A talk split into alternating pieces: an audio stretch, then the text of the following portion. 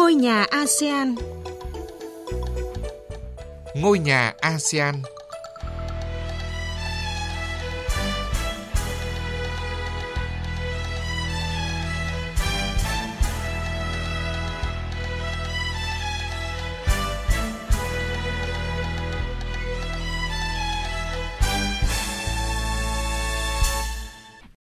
Kính chào quý vị và các bạn. Mở đầu chương trình, chúng tôi điểm lại những hoạt động mới nhất của các nước ASEAN. Thưa quý vị và các bạn, từ ngày mùng 3 đến ngày mùng 4 tháng 10, tại trụ sở Ban thư ký ASEAN ở Jakarta của Indonesia diễn ra cuộc họp lần thứ 59 của nhóm đặc trách sáng kiến liên kết ASEAN và cuộc họp tham vấn lần thứ 9 của nhóm đặc trách sáng kiến liên kết ASEAN với các đối tác của ASEAN. Đây là cuộc họp thường kỳ cấp đại diện thường trực của các nước ASEAN nhằm kiểm điểm về việc triển khai các dự án trong và đề xuất các giải pháp nâng cao hơn nữa hiệu quả thực hiện kế hoạch công tác nhóm đặc trách sáng kiến liên kết ASEAN giai đoạn 3.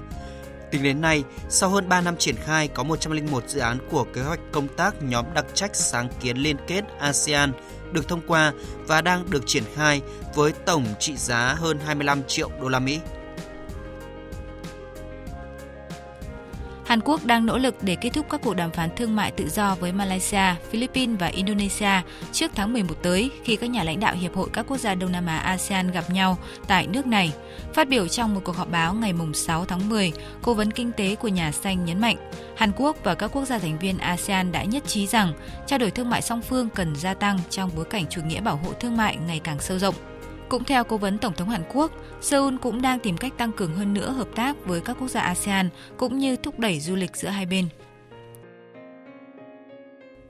Ngày 8 tháng 10, hội nghị cấp bộ trưởng lần thứ 15 của Hiệp hội các quốc gia Đông Nam Á về môi trường và hội nghị ASEAN lần thứ 15 về ô nhiễm khói mù xuyên biên giới cùng các hội nghị liên quan đã khai mạc tại thành phố Siem Reap, Campuchia – Tham gia hội nghị có Bộ trưởng các nước ASEAN cùng ba quốc gia đối tác gồm Trung Quốc, Nhật Bản và Hàn Quốc cùng thảo luận về một loạt các vấn đề nóng của khu vực, trong đó có tình trạng ô nhiễm khói mù xuyên biên giới đang tác động nghiêm trọng đến nhiều nước.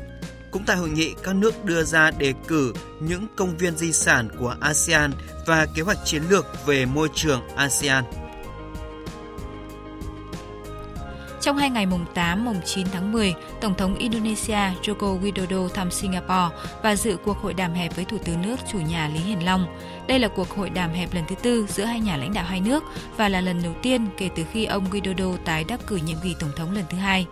Tại cuộc gặp, hai nhà lãnh đạo thảo luận cách thức tăng cường hơn nữa hợp tác song phương trong các lĩnh vực kinh tế, văn hóa, xã hội và an ninh.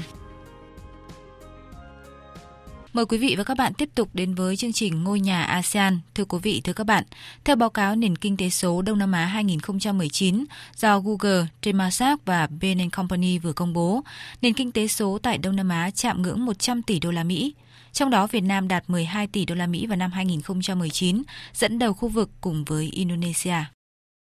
Google, Temasek cùng với đối tác mới Bank Company vừa công bố báo cáo về tình hình phát triển kinh tế số tại khu vực Đông Nam Á năm 2019. Báo cáo này đã chỉ ra các xu hướng nổi bật và phân tích tiềm năng của kinh tế số tại 6 nước Đông Nam Á là Indonesia, Malaysia, Philippines, Singapore, Thái Lan và Việt Nam. Báo cáo này cho thấy nền kinh tế số tại khu vực ASEAN đã lần đầu tiên chạm ngưỡng 100 tỷ đô la, tăng 72 tỷ đô la so với năm ngoái. Kinh tế số tại Malaysia, Philippines, Singapore và Thái Lan đang tăng trưởng ở mức từ 20 đến 30% mỗi năm. Trong khi đó, hai đại diện dẫn đầu trong khu vực là Indonesia và Việt Nam có tốc độ tăng trưởng vượt mức 40% một năm.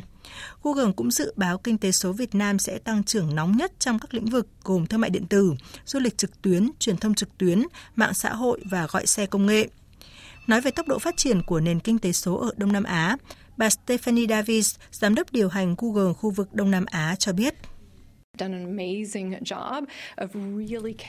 Thật đáng kinh ngạc với tốc độ tăng trưởng nền kinh tế số ở Đông Nam Á. Lần đầu tiên nền kinh tế số khu vực này chạm ngưỡng 100 tỷ đô la Mỹ. Mức tăng này một phần là do mua sắm online ở khu vực đang phát triển mạnh. Đánh giá của bản báo cáo này cho thấy sự tăng trưởng vượt trội khắp khu vực Đông Nam Á đến từ dòng chảy cư dân trực tuyến mới trong khu vực. Theo thống kê của Google, số cư dân trực tuyến tại 6 quốc gia này đã tăng thêm khoảng 100 triệu người so với 4 năm trước. Hiện nay, ngày càng nhiều người trong khu vực Đông Nam Á sử dụng mạng xã hội và các trang thương mại điện tử. Thị trường ứng dụng gọi xe công nghệ tại Đông Nam Á cũng đang tăng trưởng mạnh mẽ. Hiện có tới 40 triệu người gọi xe, đặt đồ ăn và sử dụng các dịch vụ khác theo yêu cầu, tăng so với 8 triệu người vào năm 2015. Hơn 150 triệu người dân Đông Nam Á hiện đang mua những thứ họ cần qua mạng. Giá trị của ngành thương mại điện tử hiện tại đã đạt đến 35 tỷ đô la so với chỉ 5 tỷ đô la vào năm 2015 và đang trên đà chạm đến 150 tỷ đô la vào năm 2025. Anh Rocco, một người dân ở Singapore cho biết. Dùng Facebook rất hay, tôi có thể chia sẻ những bức ảnh của tôi với mọi người trên Facebook.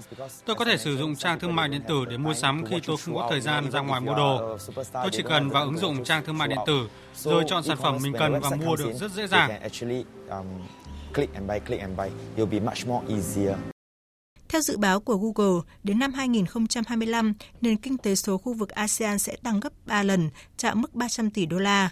Với quy mô này, nền kinh tế số khu vực ASEAN sẽ rút ngắn được khoảng cách với những thị trường phát triển hơn về tỷ lệ đóng góp vào GDP. Thưa quý vị, thưa các bạn, gần như mỗi năm các đám cháy rừng tại Indonesia lại gây ra tình trạng khói bụi độc hại, làm ảnh hưởng không nhỏ đến cuộc sống và sức khỏe của người dân. Năm nay có hơn 3.600 đám cháy rừng xảy ra tại Indonesia đã khiến chất lượng không khí tại 6 tỉnh của nước này trở nên tồi tệ. Indonesia đang nỗ lực ngăn ngừa khói bụi. Phần cuối chương trình chúng tôi thông tin nội dung này. Hàng năm, một số vùng rộng lớn tại Kalimantan và Sumatra của Indonesia thường bị nhấn chìm trong khói bụi độc hại do nạn cháy rừng gây ra, ảnh hưởng nghiêm trọng đến sức khỏe của hàng triệu người dân sống trong khu vực này. Nói về nguyên nhân của việc cháy rừng dẫn đến ô nhiễm khói bụi, anh Teku Surya thuộc Tổ chức Hòa Bình Xanh cho biết. Nhiều người chuyển đổi đất trồng và họ đã đốt rừng vì đó là cách nhanh nhất. Sau đó họ sẽ trồng thay thế dầu cọ bằng các loại cây khác. Việc đốt rừng khiến cho không khí ngày càng có nhiều khói bụi hơn.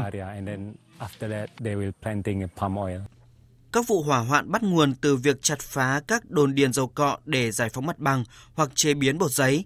Theo Cơ quan Giảm nhẹ thiên tai quốc gia của Indonesia, đến nay Indonesia đã có hơn 3.600 đám cháy rừng xảy ra, hơn 100.000 hecta rừng bị đốt cháy trong năm nay.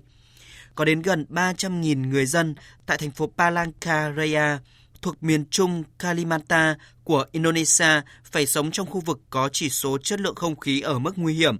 Mức độ tiếp xúc với không khí độc hại này khiến người dân ở những khu vực bị ô nhiễm không khí càng có nguy cơ mắc hội chứng mãn tính, nhiễm trùng do hít phải khói bụi. Ông Sanjay Warab, Phó Giám đốc Viện Nghiên cứu Môi trường, cho biết. Những gì chúng ta thấy mờ mờ ngoài kia là khói bụi có chứa các hạt bụi và đường kính cực nhỏ. Tất cả được sản sinh ra trong than bùn khi đốt rừng. Bụi có rất nhiều trong không khí của chúng ta. Trước tình hình ô nhiễm nghiêm trọng, chính phủ Indonesia và quan chức các địa phương Sumatra và Kalimantan, những vùng ô nhiễm khói bụi đã kêu gọi người dân, đặc biệt là trẻ em, nên ở trong nhà để tránh không khí độc hại. Một số tổ chức xã hội dân sự đã phân phối mặt nạ chống khói bụi cho người dân. Các nhà chức trách cũng đã triển khai hàng chục máy bay trực thăng với hơn 200 triệu lít nước để dập tắt các đám cháy xảy ra. Bộ Xã hội và các cơ quan chính phủ đã thiết lập hàng chục ngôi nhà an toàn được đóng kín không gian với các bộ lọc khí và bình oxy có thể lọc không khí trong nhà. Tới đây chương trình Ngôi nhà ASEAN cũng xin dừng lại. Cảm ơn quý vị và các bạn đã chú ý lắng nghe. Chương trình do biên tập viên Lan Anh thực hiện.